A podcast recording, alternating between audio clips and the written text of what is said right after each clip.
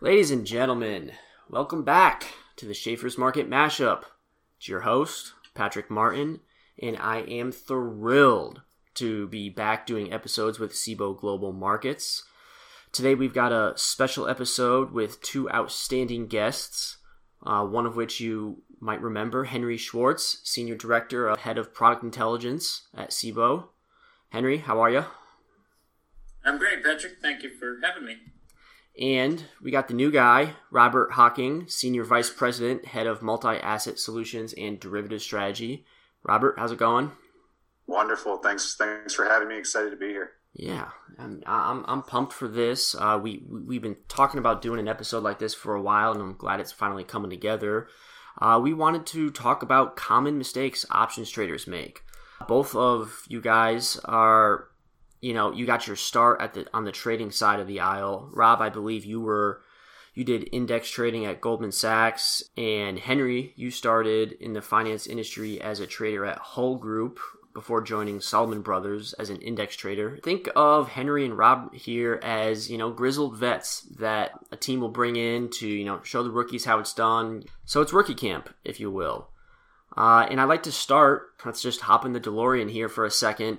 Go back to your younger trading self. You only have five minutes to talk to him because of the space time continuum and whatever. Um, what is one thing you would tell your younger self when starting out trading options? Rob, you can go first, and then Henry. Awesome. Yeah, I like it. Uh, all right, I'll hit the flux capacitor and run our way. Um, I think the one piece of advice I'd offer is to just be patient with the learning curve and, and really immerse yourself in as much educational materials as you can find. You know, when, when I first entered the world of option trading, it was intimidating. You know, unlike unlike stocks that either went up or down, you now had to learn you know a whole new language of option Greeks, things like gamma, theta, vega, and how each you know how each of them impacted your position. And, and it takes time to acclimate to these new inputs and concepts. And and I found that learning even went in phases. You know, the first phase taught you the basics of how to communicate. You know, the second phase you could start to anticipate how a position would move.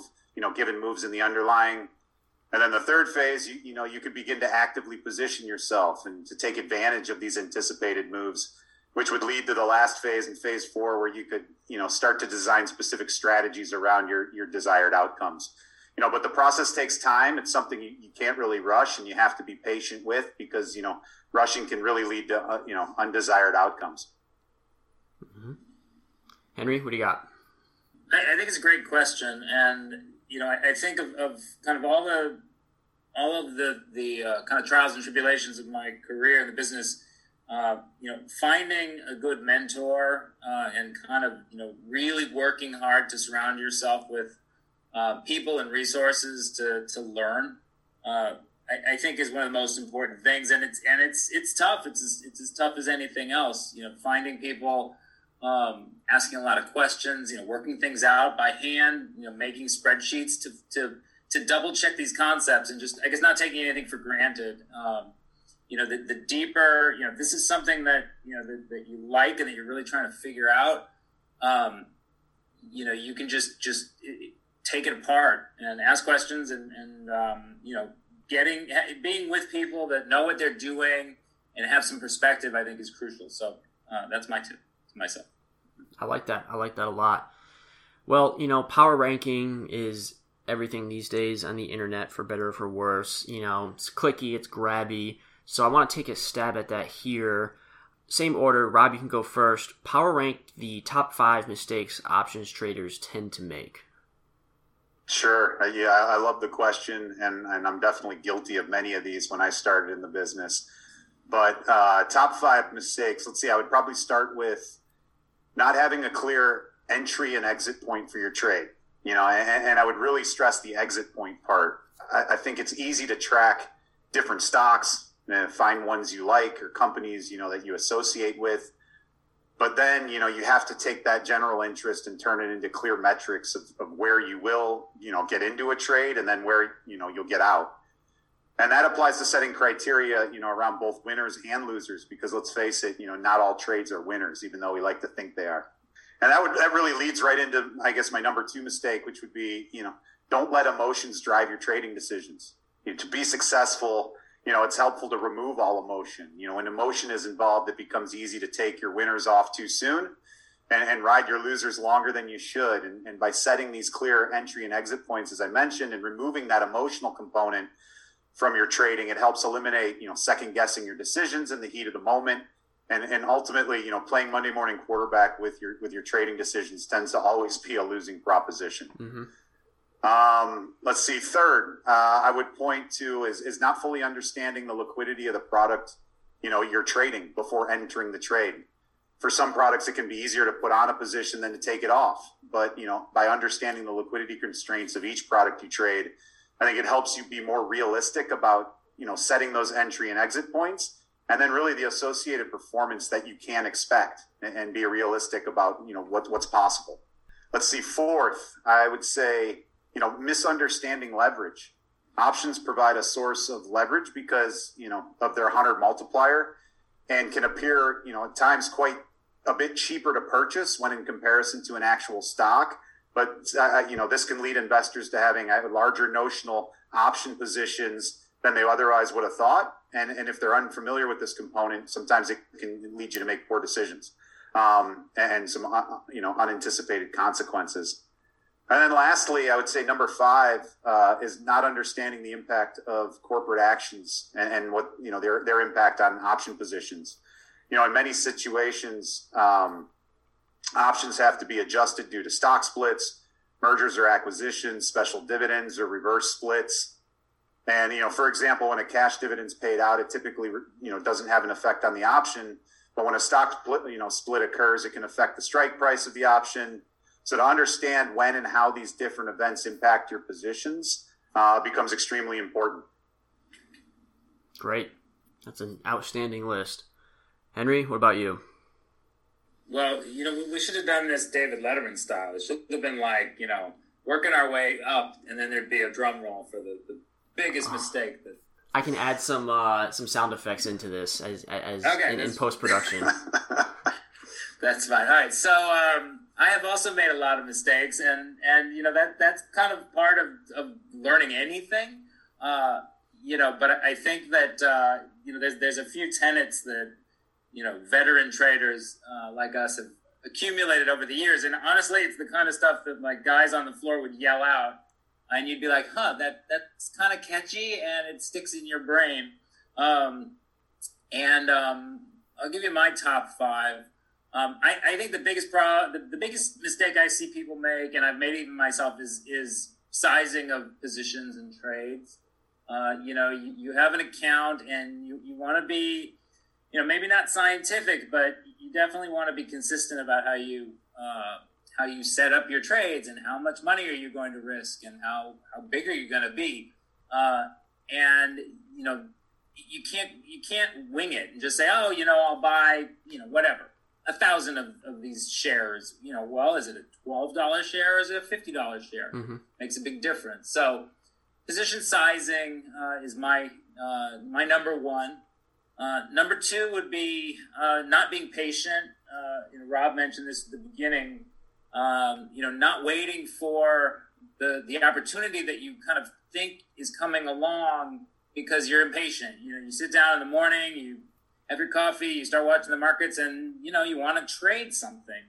Um, that's not quite the same as you know really actually finding everything that meets your criteria and then you know kind of methodically uh, executing uh, a plan. So trading before it's it's time, according to your own belief, is number two. Uh, number three, illiquid options. Uh, they definitely can be a problem. Uh, you know, the, the, way that the market has evolved over the last uh, you know couple of years, uh, it, it's a very liquid marketplace in most cases. Um, but you have to understand when when liquidity is good and, and, when it might not be good, and um, you know you can have a very different outcome uh, on a trade, or you can get, you know, as Rob mentioned, you can get stuck in something that was, you know, reasonably tight when you entered it, and now all of a sudden you're like, hmm, for me to get out of this thing, it's going to be, you know, some some thirty cent bid offer, and you know, what's Plan B? Or you know, can you manage the trade? Can you possibly, you know, offset the trade in a different way?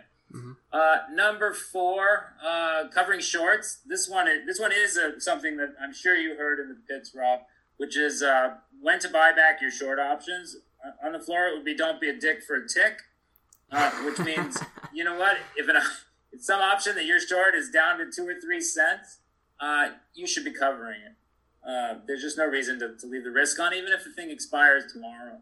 Uh, and what's actually kind of nice is a lot of the brokers, the brokerage platforms now for retail don't charge commissions uh, at all for options that are under a quarter. Um, makes that a little bit easier. Uh, it's just being disciplined. And number five, uh, I selected legging into spreads, which uh, is is tricky, right? You know, you, you see something line up on the screen, you're like, okay, if I can buy these, you know, this eight lot, and then I just need to sell this other eight lot um, you know, at, at maybe a you know a tick better than bid, and you buy one side, and then you you put your offer out on the other side, and you, you never get filled, or you look away for a little while, and the market moves. Um, legging into spreads is tricky, right? You, you have a, a, whole negative selection pro- problem there. So, um, you know, complex order books that, that the you know that, that these exchanges operate now uh, are really good, can handle almost any kind of spread anybody can think of. Um, and I think it's I think it makes a lot more sense than trying to leg into something. Uh, you know, and if you're going to leg things, you better understand the risk that you're taking. Okay, very good, very good stuff. Uh, I want to unpack that a little bit here.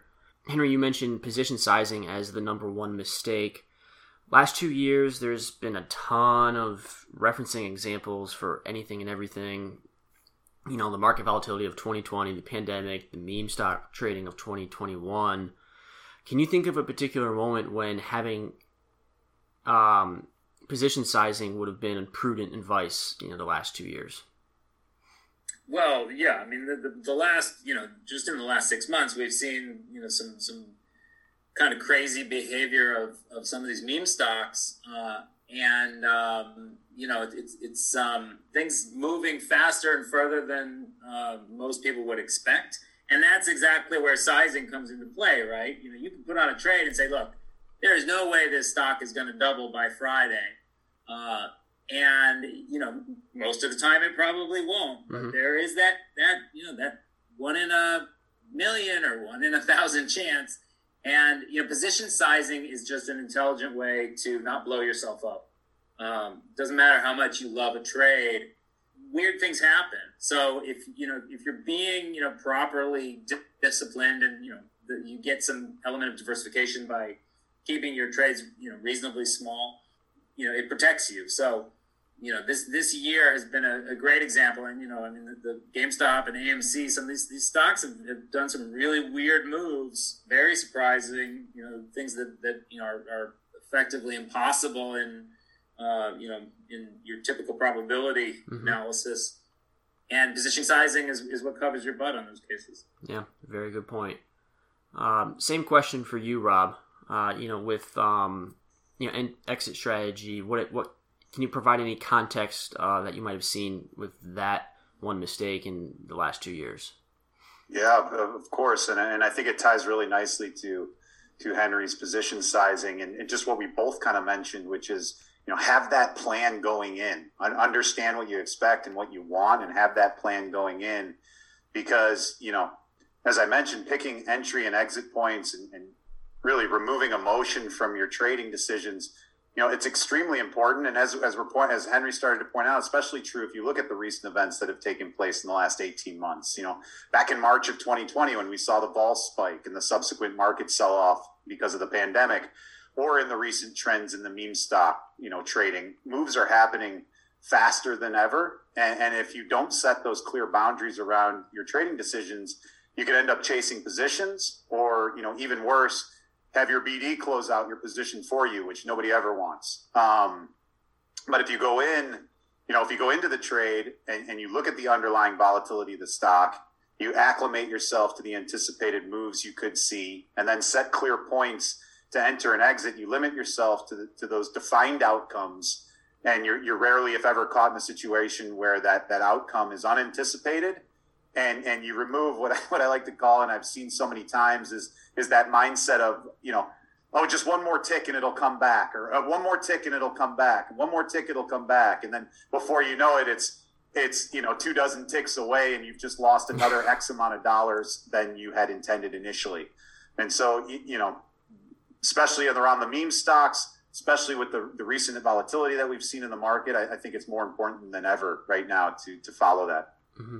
Very well said let's take a step back uh, and Henry, you can go first. What trends have you seen in terms of the, these new retail traders that are flooding the market and their participation in the markets in the last year? Well, it's been a it's been an amazing year uh, in terms of overall volume. So you know, kind of the very first thing that jumps out at, at, anybody that looks at this market is is holy cow, we're looking at you know 35 to 40 million contracts a day in volume, uh, which is basically double what we were looking at a couple years ago. Um, a lot of this uh, is in the form of these tiny trades uh, coming from the retail segment. Uh, and so I've, I've tried to look at the data a whole bunch of different ways. You know, the simplest to me is just look at the the smallest possible trades, the single contract trades. Um, and you know, it's there's been a big, big concentration of this growth in um, single stocks, uh, even more than uh, ETFs and indexes, uh, which are both you know are both up as well. But um, you know, the, the the retail segment that you know is coming uh, and seeing this incredible growth uh, from this combination of kind of the work from home period, which you know has lasted a, a pretty long time, mm-hmm. and the you know this emergence of these zero cost brokerage platforms. Uh, you know that that combination has created an enormous amount of volume. You know we see we see about three or four million contracts a day in in single contract trades uh, that just weren't there two years ago. They just they just are brand new. Now, some of this is probably coming from institutional or you know uh, professional traders and hedge funds that may be algorithmically slicing their orders up to kind of blend in mm-hmm. with the the uh, retail flow. Um, but you know, small trades, uh, you know, and and a wider dispersion of symbols that are that they're active in. You know, so um, you know we have about 4,500 underlyings with with options today. And uh, currently about 40% of those have average daily volume below 200 contracts. So it's that's that those are the you know, very liquid names. Uh, it sounds like a lot but two years ago it was about 60% of the listings had had average daily volume below 200 so um, you know so in, in, like another example is, is just the amount of the market the options market that's the you know that's the spy etf activity is about 10% on in the last quarter on a daily basis, and two years ago it was about 17%. So, um, you know, this, this retail uh, base has really embraced options, um, and uh, it's a it's a it's a really interesting shift. It's, it's probably the biggest paradigm shift in terms of the way the options markets work that I've seen in um, probably since we kind of you know truly began to automate uh, trading and, and uh, around 2000. Yeah, I'm, I'm inclined to agree. Rob, you got anything else to add?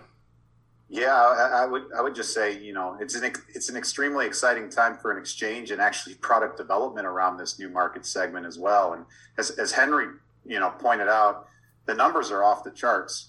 I think you know that begs the question, and we get the question all the time at the exchange. You know, will it continue, or do you think it will continue? Mm-hmm.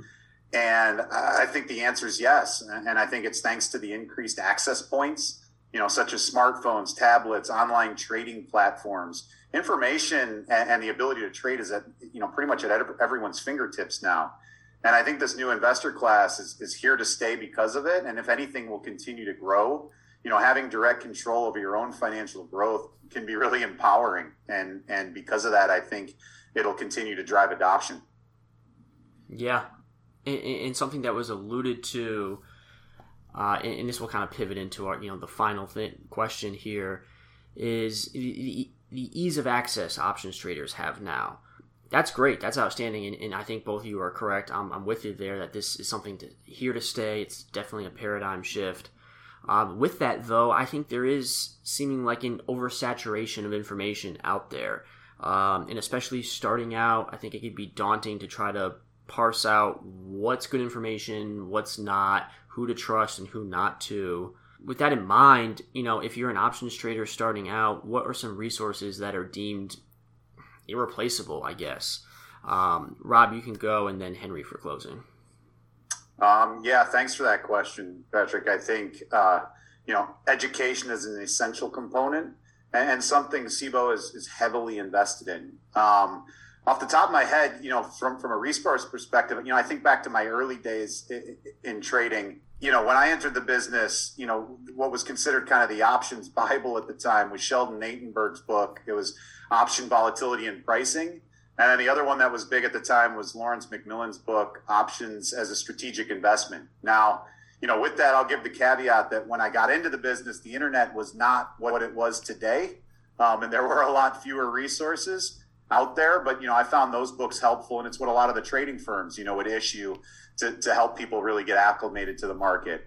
Now, in addition to that, you, you know, and I'd be remiss if I if I didn't mention, you know, Cboe's Options Institute is an incredible resource and, ha- and has a variety of offerings that can assist users really at all levels of sophistication, uh, you know, on their options education journey, so to speak. Uh, we offer educational webinars that you can find and register for, you know, through our events calendar on the Cboe Education website.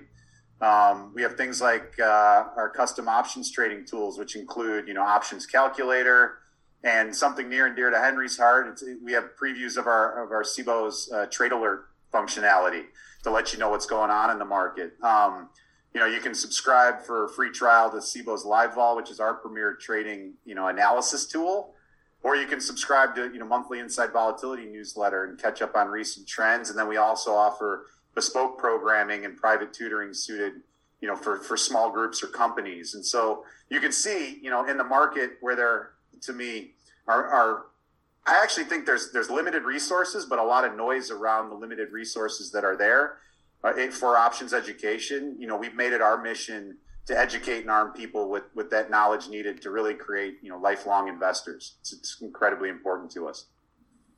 Very well said, Henry. Well, I, I agree. The education, it's funny, you know, I've, I've traded, I've built software. Um, you know, now I'm, I'm part of Cboe Global Markets, and you know, that's a lot of spheres of the of the business.